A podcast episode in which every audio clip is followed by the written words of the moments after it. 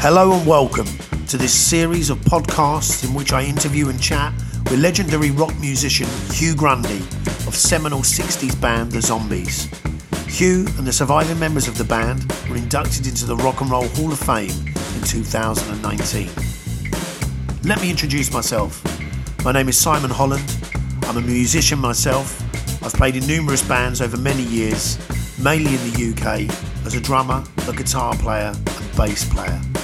I'm also one half of the songwriting duo McMurray Holland with my good friend Jason McMurray. I've played in quite a few bands in Menorca, Spain too, where I now live and have done for the last eight years. I learnt to play drums as a child.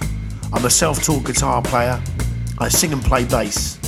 The latter being what I play in current band alongside Hugh Grundy himself on drums and our good friend Mick Connors on guitars. We are in a blues rock trio called The Geckos. We all reside on a fabulous Spanish island of Menorca, which is one of the Balearic Islands, a beautiful, serene, and wonderful place to live. I've known Hugh for just over seven years myself, and as well as playing in a band with him, I look at him as a close and trusted friend and an extension of my family. I've always been a massive fan of the Zombies, possibly the most original British band to come out of the UK invasion that went over to America to reintroduce the blues and rock music that was right on their doorstep. Being a drummer myself, I'd always admired Hugh as a drummer and percussionist, and always looked at him as a drum pioneer with a very true original style. If you listen to the drum pattern for She's Not There or Time of the Season, it's clear he was coming from a completely different place, and all this long before I had the pleasure of getting to know him personally. So please sit back and enjoy as I ask him a whole lot of questions. Some from a nerdy drummer point of view, many from a zombies fan angle, and a few anecdotes and road stories, plus some more recent discussions as a friend and fellow musician. Good afternoon, ladies and gentlemen, and welcome along to this uh, podcast, episode one. I'd like to introduce Mr. Hugh Grundy of the Zombies. Hello there. Good afternoon, Simon. It's a great pleasure to be uh, talking to you today. And it's a pleasure for us to have you. And it's, uh, it's going to be fun. That's what it's all about. Yeah, and where should we start? We want to go right from the beginning. I would Yeah? have thought that's probably a pretty good place to start, right from the beginning. Yeah. When I was uh, a, a, a young lad. Yes. Growing up in Hatfield in Hertfordshire, my father worked for um, the uh, aircraft company. Right. And that was uh, having moved from Winchester to Hatfield. Yes, yes, I was. Um, it, it's it's no great secret that I was. Uh, uh, I am adopted by my mum and dad, and they got me from Winchester. I don't know the true story, so I'm not. I'm not. You know, won't even go into that. No, but, um, but they're I your- grew they're up- your mum and dad, They're my that's it. mum and dad. End of story. And uh, they gave me everything I- a young man could possibly possibly want, including my father, who was, as I said, an aircraft engineer, had access to. Um, Quite a lot of uh, engineering stuff, and uh, I think I'd have been about four or five, and he made me a, a, a toy drum. Was that for Christmas? It was indeed for Christmas, and I'm not sure that they uh, probably b- might have regretted their. I their bet they actions. did. I wonder where we got like the dimensions and stuff to make something like that. Yeah, either that or he was just very creative in that respect. So yeah, pretty clever, really. I wish I Incredible. still have it. I wonder what it was made of. Would it have been made of aluminium? I think it might have been even made of titanium, which is what they, they made aircraft out. so of. it was probably yeah. So that's what was it a snare? Had a snare on it? It didn't have a no. It didn't have a snare. He it, it wasn't. He didn't quite get that far. I don't think. So did it have a proper drum head on it? It had two drum heads on it, yeah, absolutely. must have- And he um, probably knocked up because they had plenty of wood in the aircraft co- company at that time because Yeah. that's what mosquitoes were made of. And uh, so he would have made me up, turned up a pair of drumsticks on a lathe somewhere. And it, isn't it? Uh, he he uh, played the violin. He was an amateur violinist. He was amateur violinist, and perhaps around that same sort of time, Yeah. he would um, have a little play in the in the uh, in the lounge, and he was always trying to get me to play that violin. But of course, as the years went past, and I started off at senior school and one thing, and- and that was at about the time when uh, the American music and started coming through, and we were Right. beginning to listen to that, Yep. and it was in, i- inspiring us uh, uh, enormously. And I thought violin doesn't seem to be, No. um, no, it's not making it really. It's not rock and roll, is it it? ain't rock and roll. So And what was what would have been the first sort of? Would it have been early Elvis? early Elvis, um, stuff like Bill Haley and the Comets. Yeah. Uh, anything that was really early rock and roll from the state, uh, from America. Yeah. I know we talked about this once before, uh, you know, in a private situation or whatever, about um, Lonnie Donegan. Was he was the skiffle thing a big thing in Hatfield? I don't think it was a particularly big thing. I think jazz was. We used to go Right. down to the um, Red Lion Hotel, which had put jazz on every one one day in the week, Right. maybe a Monday. Trad jazz, would yeah, that be? it Yeah. would be trad jazz. People like Kenny Ball and um, Right. you know that people like that. But it was great fun because it, it just meant that I'm watching live music, and in Okay. particular, I'm watching what the drummer's doing. You were watching him and Absolutely, him only. and or him her. only. It could have been a her, although probably unlikely, but Uh, I don't ever remember a her. no. J- jazz. And so, so where were you listening to this music from? How were you getting it? It- um, and I think the Light program or the BBC did start playing some uh, tentative steps in towards um, the modern day music as it was Okay. then. Um, but more often than not, and just before the pirate ships came in, and they were really instrumental in bringing a lot of music to public attention. But there was a radio station comes from Radio Luxembourg, Right. And uh, you could only hear that on a like a whisker radio. This is long, long before technology really. So was started. that a pirate station? It, it, I suppose it was because it was really technically offshore, was it not? Yeah, because they were on. The, I mean, Radio One was originally a, on a boat, wasn't it? No, I don't. Was it? ever No, no, think so. not not necessarily actually on a boat, but like the there's a famous film, isn't there, called The Boat That Rocked? Yeah, but that was all about radio, um, radio London or radio. That's it. Yeah. That's the one. Yeah. there was another one as well. I can't remember the name of it now. So you'd be tuning in on this radio what at bedtime Bedtime under the bedclothes. with with your mum and dad not knowing No, about it. they didn't know. They, They didn't probably know. heard it, but ignored it maybe. Yeah, maybe wondered what I was doing, but thought nothing of it. And you would then what get to school the next day and talk about. Yeah, because we'd all be doing it from school, and we'd all be talking about the songs we'd heard.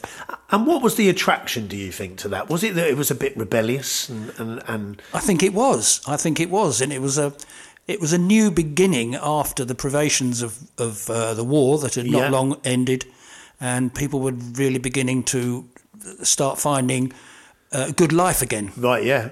And where where would you? When was the first time you probably set eyes on someone like Elvis? Do you remember seeing it on the TV or?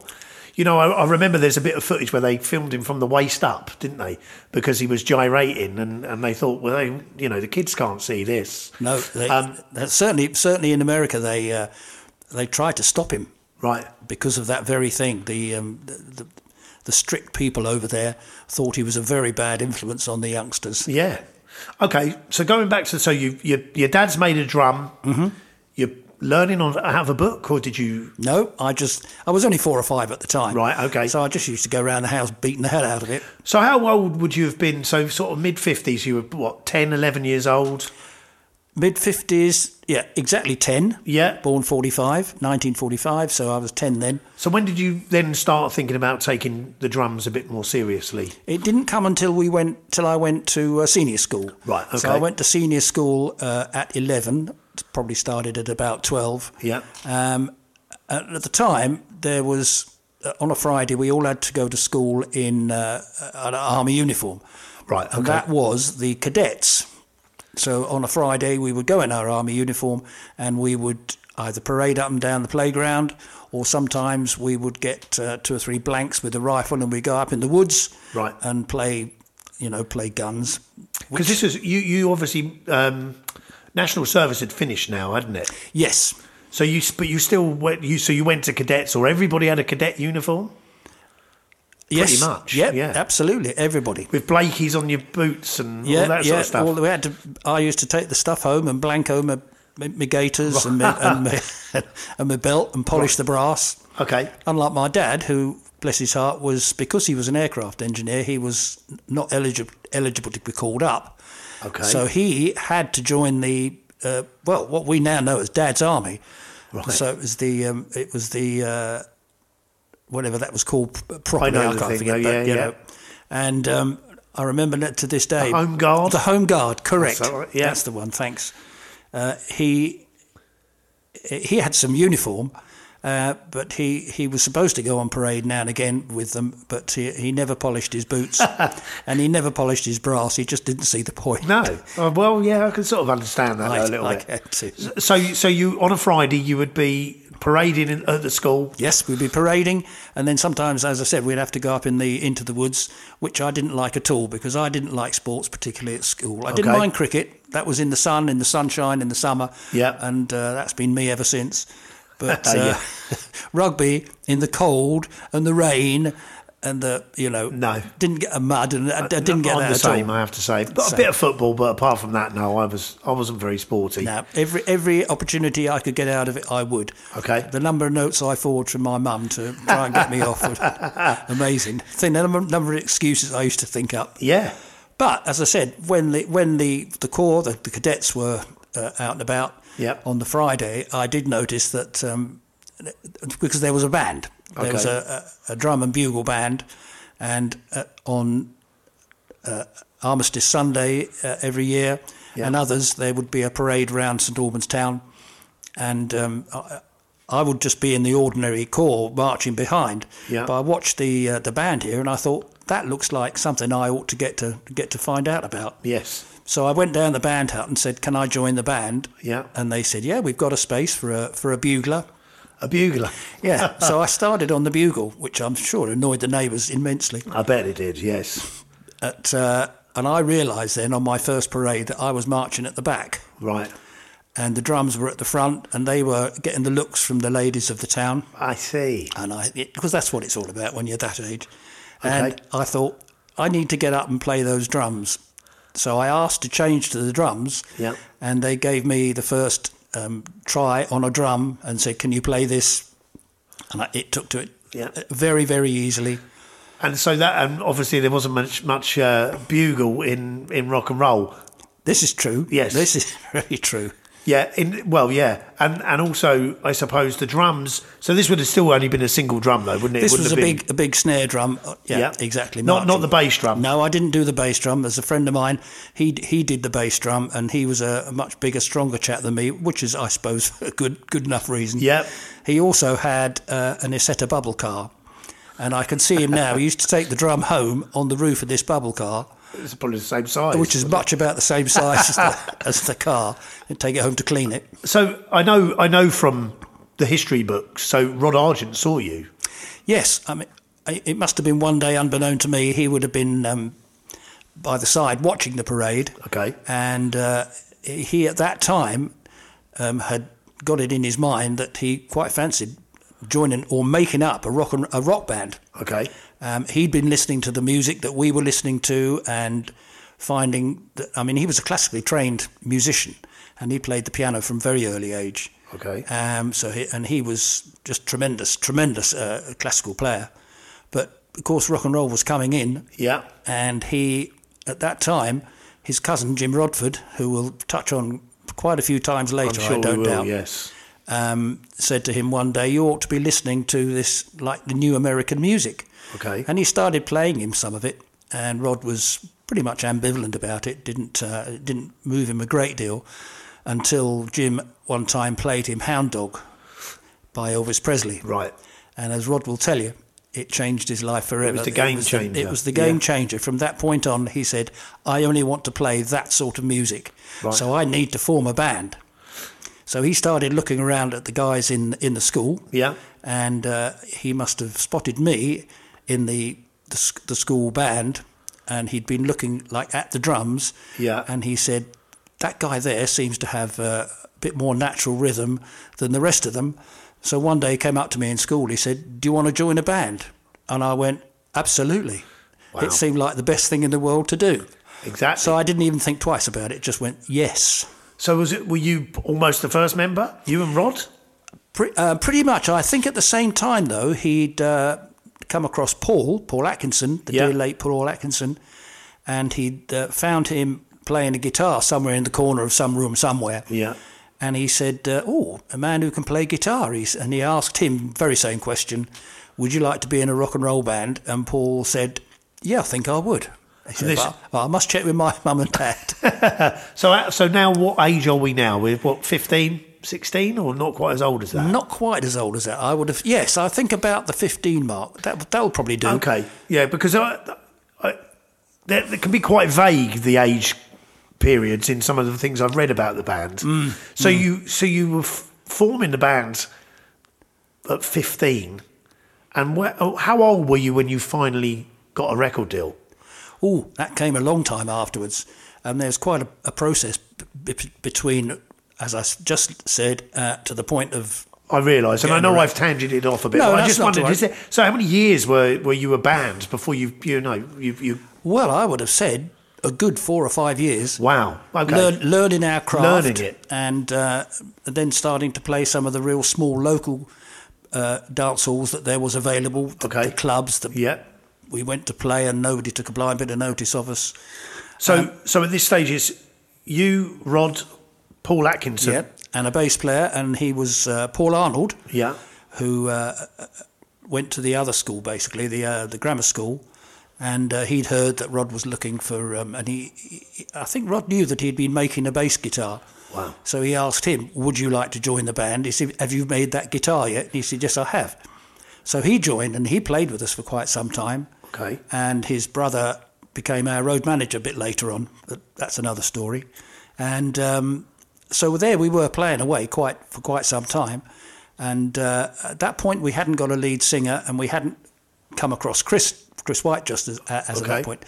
But one day, Paul said Paul Arnold said um, that he wished to continue his career in the medical profession. okay So he said, uh, I don't want to carry on in the band. So he said, okay. He said, but I do know a chap at my school who a- also has a bass guitar, and he, I- I'll ask him if you like, which he did. Yep. And that was then Chris White, right so there's almost the core of the band there pretty much. And it was at that point we decided that we did need a singer. yeah so Well, who we- was singing up until then Well, Rod was doing Okay. most of the singing. Keyboards yeah, and singing. keyboards. Yeah, e- exactly. right So um, it was at that point we dec- um, once again another chap from the grammar school. We knew that he also had a guitar, and he the guys asked him, uh, "Would you like to come along and join a band?" And he came along, and we met outside a pub called the Blacksmith's Arms in St Albans one day. yeah And the plan was to go down to uh, a youth club, which was just down the road, um, where Jim Rodford used to go and play with a group called the Blue Tones. And Okay. we knew he had he had some uh, gear down there, so we all met outside the pub and we all we waited for Colin to appear. And he- he's a keen or was a keen uh, rugby player, and at that point had an accident on the pitch and he'd uh, probably broken his nose. so he turned up with great big plaster across his nose and two black eyes. And we all thought, as he was walking up, we thought, well, let's hope it's not him because he looks a bit fearsome. he does Um, but we know completely different now. yeah so and and you've then gone down to to trial him out and you were already Yes, we gone down to the youth club, Yeah. and Jim Rod, Jim uh, Ro- uh, Jimmy Rodford at the time said, "Well, have a play on our instruments and see how you get on." okay And uh, so we did. He Jim showed me the very first like rock and roll um, pattern, and it was the first time I'd ever sat behind a drum kit. yeah And he showed me this pattern, and um, it came absolutely easily. Yeah, like a duck dead to easily, water. like a duck to water, exactly that. yeah and, and would that have been At that time, though, Rod was still wanting to be lead singer, and Okay. Colin was quite happy to be a guitarist. so he was playing guitar as well Yes. okay And um, but, but one day, Rod heard him singing in the corner to himself, and he went over to him. He said, "I think sounds like you've got a good voice." He said, "I think you should be the lead singer." And Colin said to him, "Well, I've just heard you playing the piano over there Yeah. to yourself, and you said it sounds like you're a pretty good uh, pi- pianist, and Yeah. I think therefore you should be the pianist." And that's how it started. and that is the zombies That's as- how it started. And I mean, I, su- I suppose when you look at, um, there wasn't many other bands. I know that there, are, I'm sure we can think of a few, but where the lead instrument really was the keys. I suppose there was like um, uh, Brian Auger and the Animals, but would they have been? Mm-hmm. I think they, came a bit later. They came later. They came didn't quite they? a bit later. Yes. So was there any band that was doing that? I sort think of thing? Manfred Mann might have been um, around at the time, Okay. and I think it was Rod looking at him Yeah. where um, he was playing a, a Hona Pianet on top of a, a Vox Continental organ Right. that I think inspired Rod to do the same. Okay. And Rod's done the same ever since.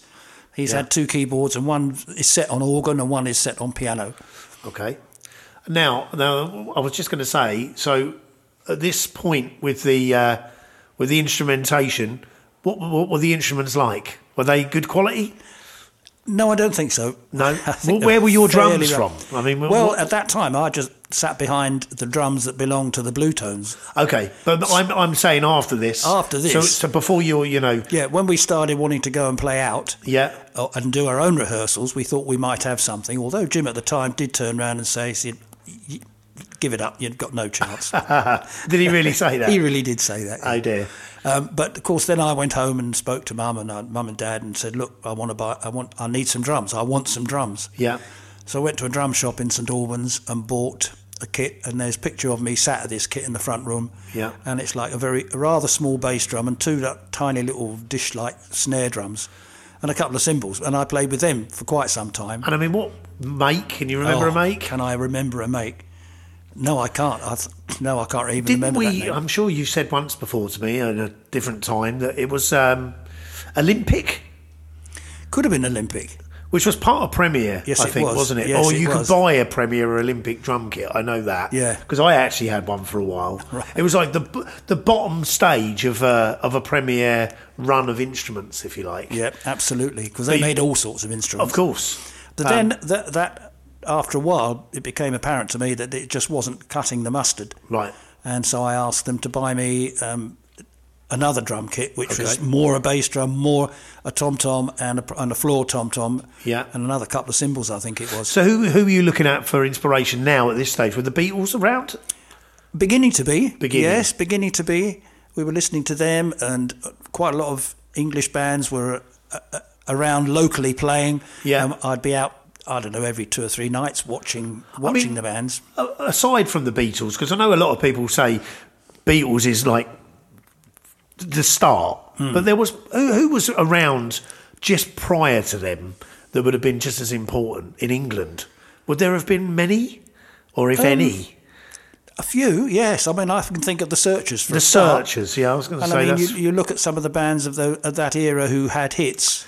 I mean, the Kinks were quite early as well, weren't Yeah, they? the Kinks were around.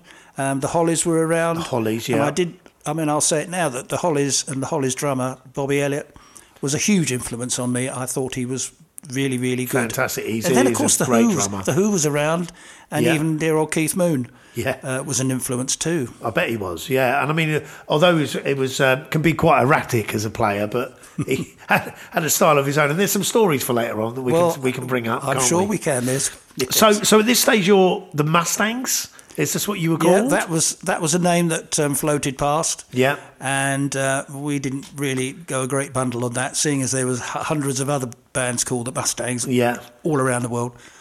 And then Colin saw a poster in a in a tube station for a film. I think it might have been a John Wayne film, and it was Right. called The Sundowners. And he suggested that, and we became the Sundowners for a little while, That's a good name, I think. which isn't too bad when you No. think of it. But we didn't seem to think it uh, was, I don't know, different roll enough, enough. or rock and roll enough. yeah.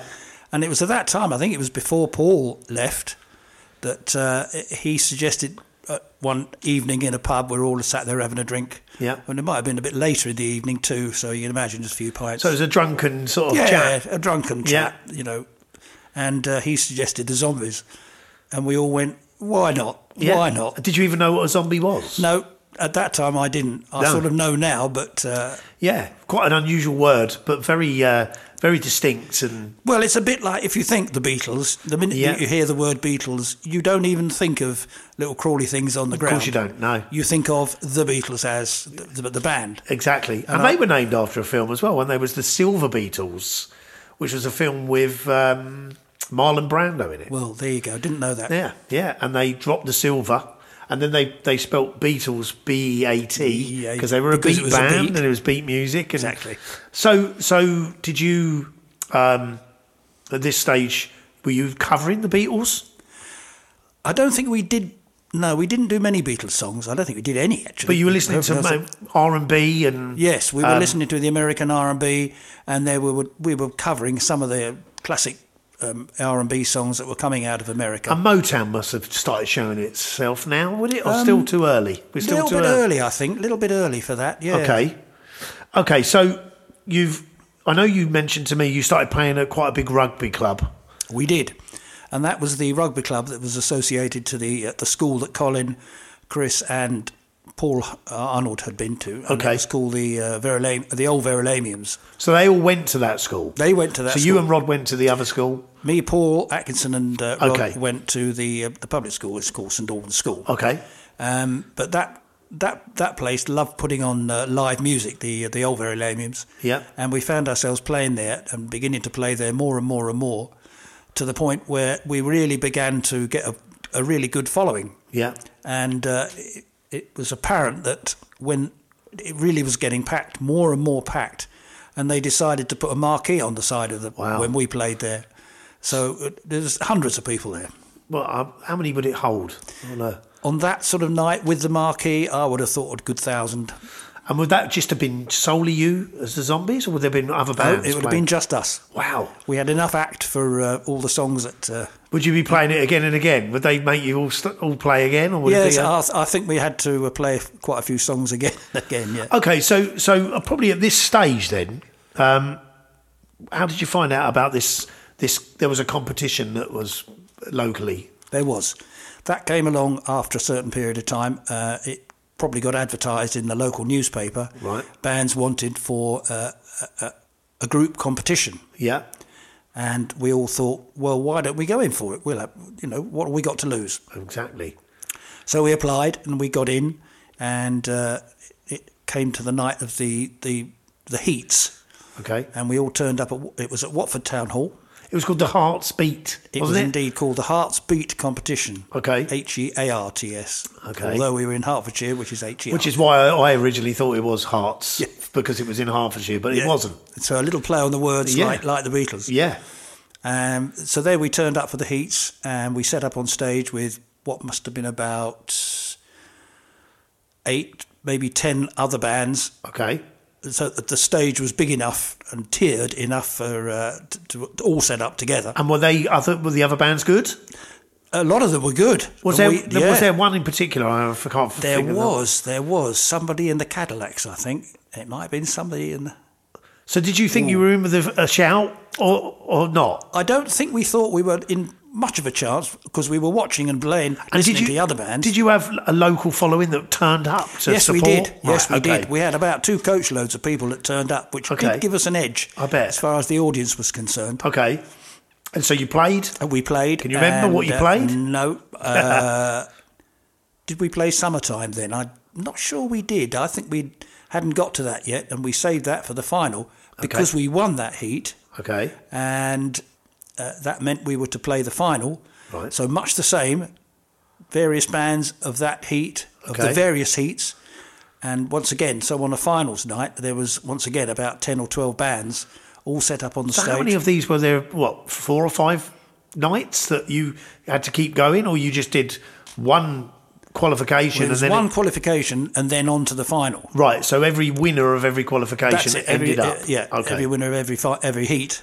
okay. it. And I know you've said to me before that you ended up on the final, you set up in the same place. Yeah, as luck would have it, when they picked where the various groups were going to play, they gave us the same slot on the stage Yeah. where we'd been uh, for the heat. Right, so And you were- we all you were thought quite comfortable, We all maybe. thought we were quite comfortable there, and it did happen to be as close to the judges. Right. So we actually thought by then we thought we had a bit of a chance. Okay. And were you aware at this stage what the prize was? No. Oh, maybe we were, Okay. but I don't think we were. Even maybe thinking not- about that, maybe probably at not that thinking stage. about it quite so much as far as that prize was concerned. Okay. Although there was uh, talk of a you know a record uh, company being interested. Okay. So to our uh, luck and amazement and everything, we we won that won. final as well. And Incredible. There it was. So it was a, a chance of a demo session with Decca Records Yeah. and also a two hundred and fifty pound first prize. Which was a fair amount of money back then, wasn't I it? think a fair amount of money, and I don't know what that'd be worth now, but certainly another naught or two. And and so the demo was recorded. we recorded a demo in uh, a studio in Rickmansworth run by a chap named Jack Jackson, Okay. and he was a DJ on a, a, a radio station. I'm not sure he was BBC, but he was definitely a DJ. But he had this studio in Jack Jack uh, in uh, Rickmansworth, Okay. and we m- made our first uh, demo recordings there. And can you remember what you did? What you recorded? Nope, no, No. then, nope. No, may have been summertime then, maybe by It now. may have been because we did play Summertime Yeah, on that final, and it was such a, a different version to every other. v- yeah, your own arrangement. Our of own it. arrangement. We played it in three four time for a start, Yeah. which was uh, pretty unusual.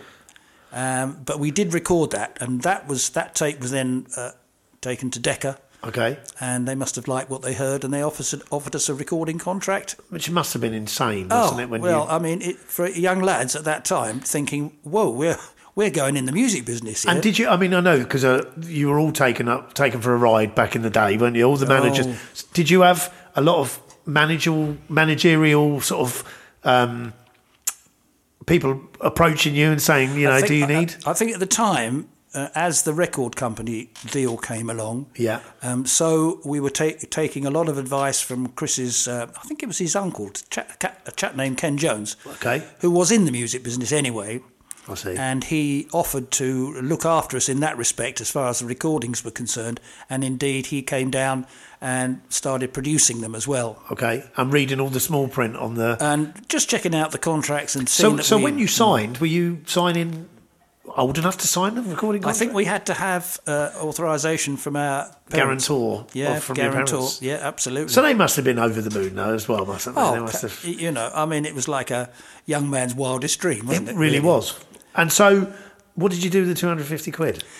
As luck would have it, they spent most of it on my new drum kit, my new Ludwig drum kit, Wow. which was uh, inspired by Ringo and his drum kit. And Yeah. I thought, if it's if that Ludwig drum kit is good enough for him, it's good enough for me. And I Was went- that a super classic? It was a Ludwig Super Classic. Yeah. In oyster marine pearl, or I think that was what it was called. Yeah. and I got went down to Drum City. I think it's called Drum City in Shaftesbury Avenue. Yeah. And I said, I just want that Ludwig kit in that oyster pearl.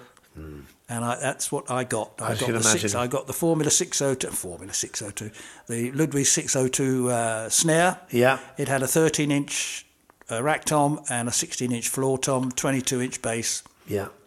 That's right. Well, Now we're on to drums. Okay. For all the drum nerds listening.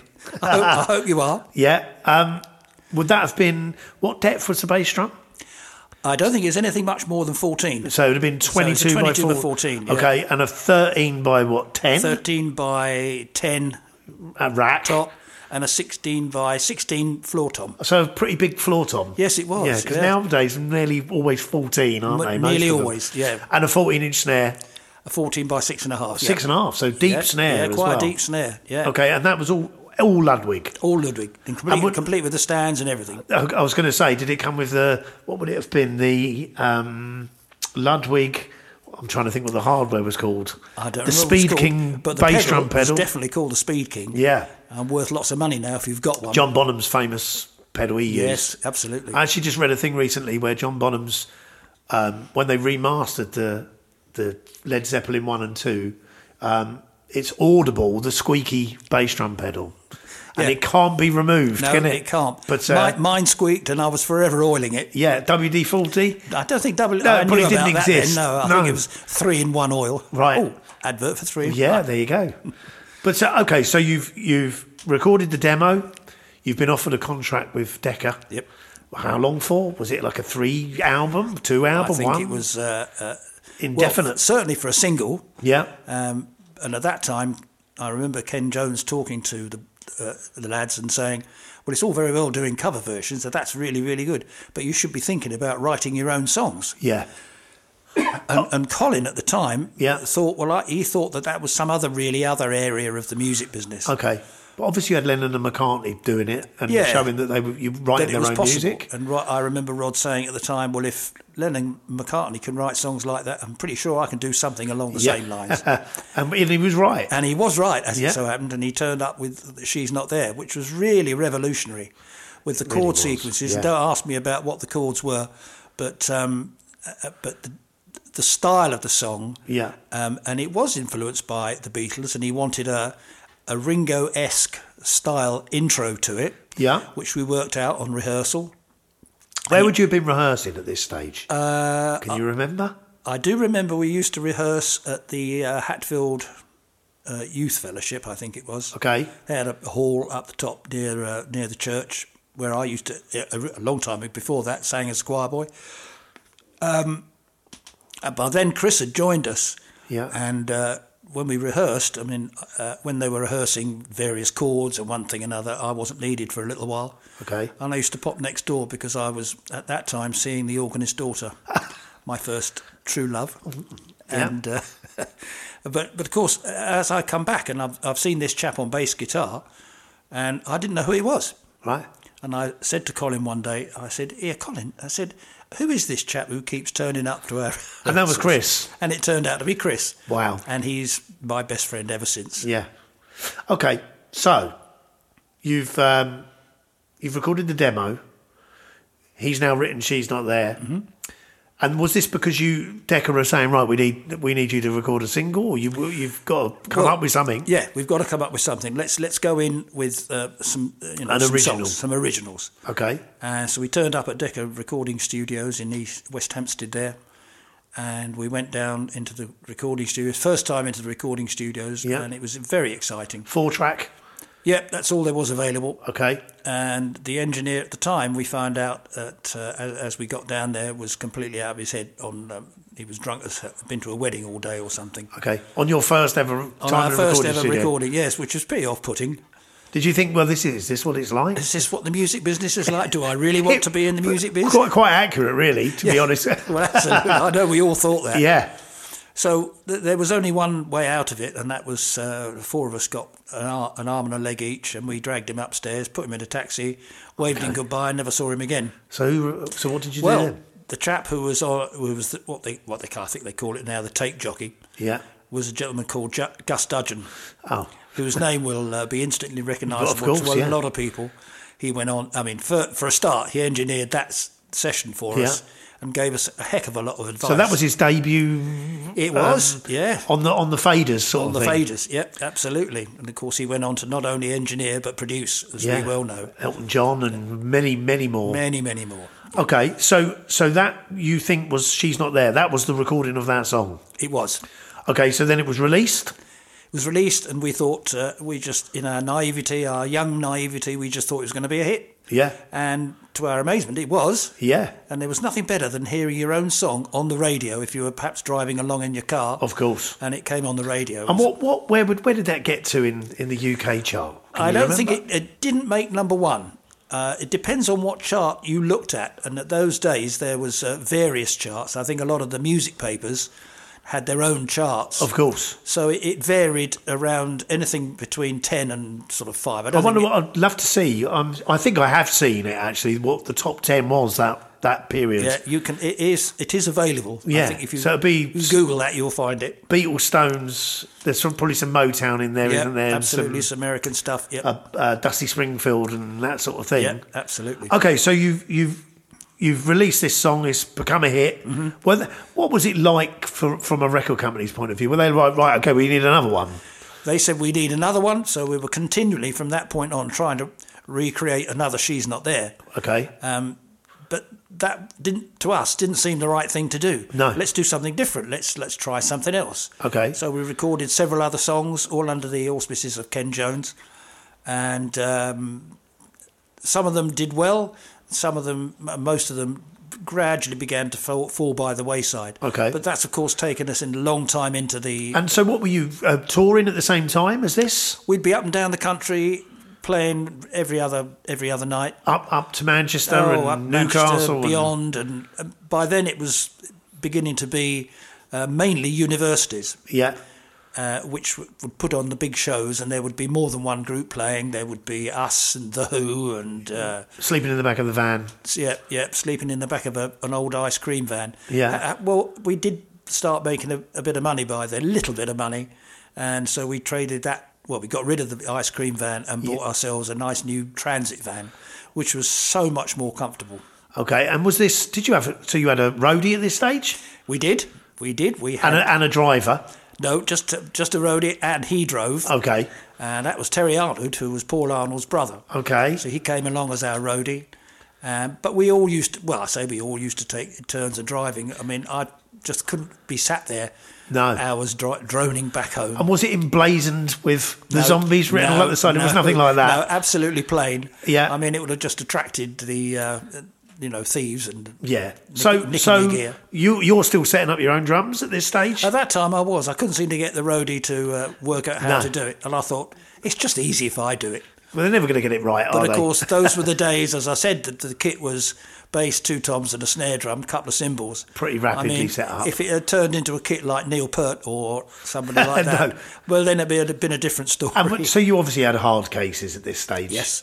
Yeah, they were all in hard cases, and it's not long ago I got rid of the final one, which finally I think I'm, and I'm, I'm not. It- I'm standing in front of the you're symbol actually case. standing in front of a symbol. The case. original one. It is original. Wow. It's a Leblond original symbol case with the letter Z on it. Yeah. And H. So that was me. So you're you're driving up and down the country. Were you the the infamous uh, Watford Gap or whatever? Did Yeah, you used to stop yeah, there? We used to stop at the Watford Gap, as did everybody else, Yeah. at like two and three or four o'clock in the morning after gigs.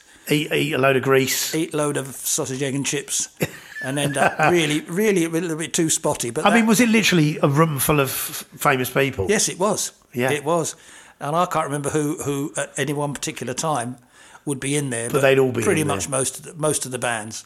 And that so, would- so you never got to see them play, but you only ever got to see them eat at four o'clock in the morning in the morning. Ah, okay, so you're. Um, at what point did you know that it had been released in America? Then she's not there. well, I think um, it, it came along in the course of things, Yeah. and Decca said that we're we're going to release that single in America because by then there were bands beginning to uh, make waves in America. Okay. Um, ob- obviously, the first of which was the Beatles. yeah. um, and they started having hits over there. And so obviously Decca thought, well, we better try some of our English acts. We'll release She's Not There.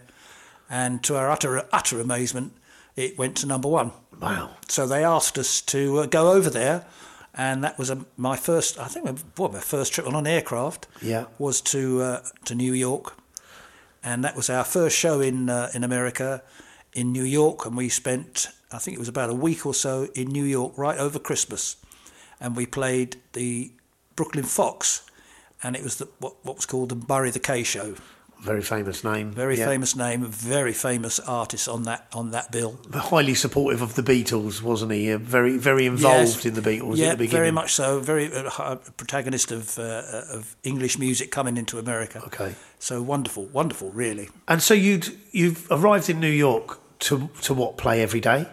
We played at the Brooklyn Fox. We had to do, I think it might have been two shows: one afternoon matinee, Yeah. and then an evening show. So uh, we were there just all day, basically. With a number one hit though behind you, so so you were well known. Yep. We were Was there well a bit known. of um, uh, zombie mania? Being chased down the road and screaming Um, No, I- girls. well, I and- don't think we went outside a lot because uh, we were there playing, Yeah. and then it was back to the hotel, and then it was the same thing the next day.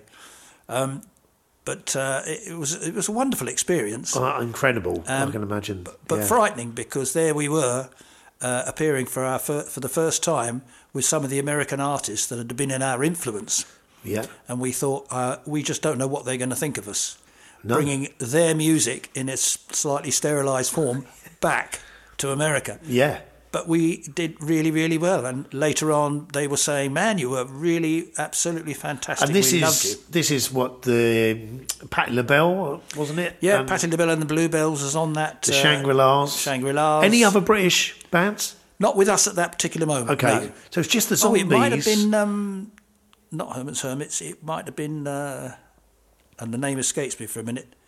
No, go on. But so so literally, every other act was an American, Yep. well-established. oh sort yeah, of- I mean these were sh- huge shows, and it was filled pasty every night, yeah, matinee and evening.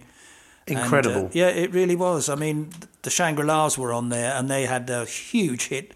We'll all, you'll all remember, I guess, called uh, "Leader of the Pack," Right? Oh yeah, I remember. which required, uh, uh, as you know, the song. It's got a motorcycle in it, it has, isn't it? Yeah. and uh, the only way that before samples, the days of samples we know now, uh, those days, the only way to recreate that motorcycle sound on stage when they were singing it live was to have an actual motorcycle on stage, and get it started and rev it up in the appropriate part of the song. okay. And So several people tried to get this motorcycle to start, but nobody seemed to be able to do it.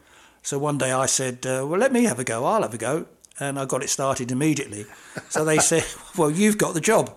So it, when the when the Shangri Las were on stage in the middle of that song, and I've learnt it well, uh, I had- had to rev that motorcycle. So what did you have? Have it started?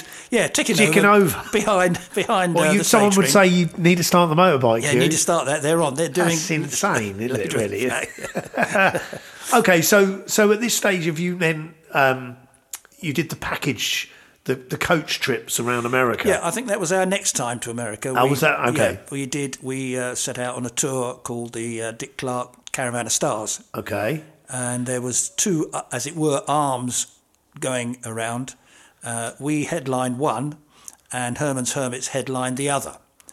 So we had all sorts of famous people on our on our uh, tour. Yeah. all black artists Okay. and uh, absolutely lovely people. Lovely people. And this would have been This would be- Dion Warwick. You said. Um, No, didn't want no. She she was on. Oh, the that was a tour UK. that came into UK. So yeah. this would have been the Isley brothers then. Would Yeah, it? And, the Isley um, Brothers, I definitely remember. There was one or two uh, uh, white guys on it as well, whose names escape me, but uh, you know, it's all documented, well documented. Yeah, sleeping on this coach. Overnight, one night, and then in a hotel the next night.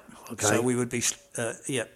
And what sort of venues? Would they- they- So like auditoriums. Oh, and these were big auditoriums. Yeah. Bi- big auditoriums by now. absolutely packed. Oh, every every night, and uh, uh, the two tours finally met up together in Houston, Okay. and we played the Houston Aud- uh, Houston, uh, what's it called, the Houston Astrodome, and so we were on it, and Herman's Hermits were on it, and they they did in fact play last, but the screaming and the noise was I can a- a- imagine. absolutely unbelievable, and all we were playing was unmiked drums and amplifiers uh, like an AC30 and a, and a, and And a a small PA. PA. I mean, you look at what, what they take out these days. It's, it's just that that would a explain why bare you're a loud drummer. Then, wouldn't it? maybe because maybe, you had to you, had to play over. You had to play as loud as you blooming well could to try and get anybody to hear you. And I mean, how long would you have played for on a on a show like that? A short twenty minutes. I think it was probably about twenty minutes, so that Okay. everybody else played. Probably got twenty minutes, quarter Yeah. an hour, twenty minutes each, and then we'd get twenty minutes, half an hour, maybe. Then Herman's Hermits. Okay, so and at this stage, um, you've recorded a debut album, or and it would have been already out, or you've Yeah, I think Decca wanted an album uh, pretty much as soon as possible after the uh, the start of She's Not There and the hits and one okay, thing another. and that's begin here. I'm assuming that album is is now called Begin Here. Indeed, indeed. that okay? And I know we we've um, so that had that had she's not there on it. It did. Okay, uh, I'm going to get it up. Here we go. So track one, Roadrunner. It's a Bo Diddley song. So these are covers, still R and B, Yeah. and this is stuff you will still be playing live. This is stuff we were playing live on stage. Summertime. And some originals, obviously. I Can't Make Up My Mind is a Chris White track. Right. The Way I Feel Inside. Well, I know that one, yeah. Um, you really got a hold on me, so Motown stuff. So Motown. Yep, indeed. And then She's Not There, Rod Argent. And on side two, I noticed there is a a, um, a Muddy McKinley Morganfield, Muddy Waters. Got my mojo working. My mojo working. And Rod, Rod opted to take the lead vocal on that. Well, he sang that. Yes, he sung that out on the record, and uh, he never did quite like his vocal. So when he asked to go and do it again, they said, no, that's it. That's what it is. Did you not get many chances to re- recut a No, song? no, there was a, a time limit on all stuff. Uh, recording, so y- you just had to go in and try and be as well rehearsed as you could. And was this the brown coat period where like the almost like the unions and stepping in and or I- was that I think we weren't aware of them that particular, but that'll come later in uh, in the story of Odyssey and Oracle. okay? And I think well then that would be a perfect po- point to stop our first episode of the Hugh Grundy podcast. Thank you very much. I don't know how long we've been running for, but we'll we'll be back with an episode two very soon. Thanks a lot, Hugh, for your time and your storytelling, and I look forward to the next episode. Thanks, Simon. It's Cheers. been a pleasure. Look forward to the next one. Thanks a lot. Cheers.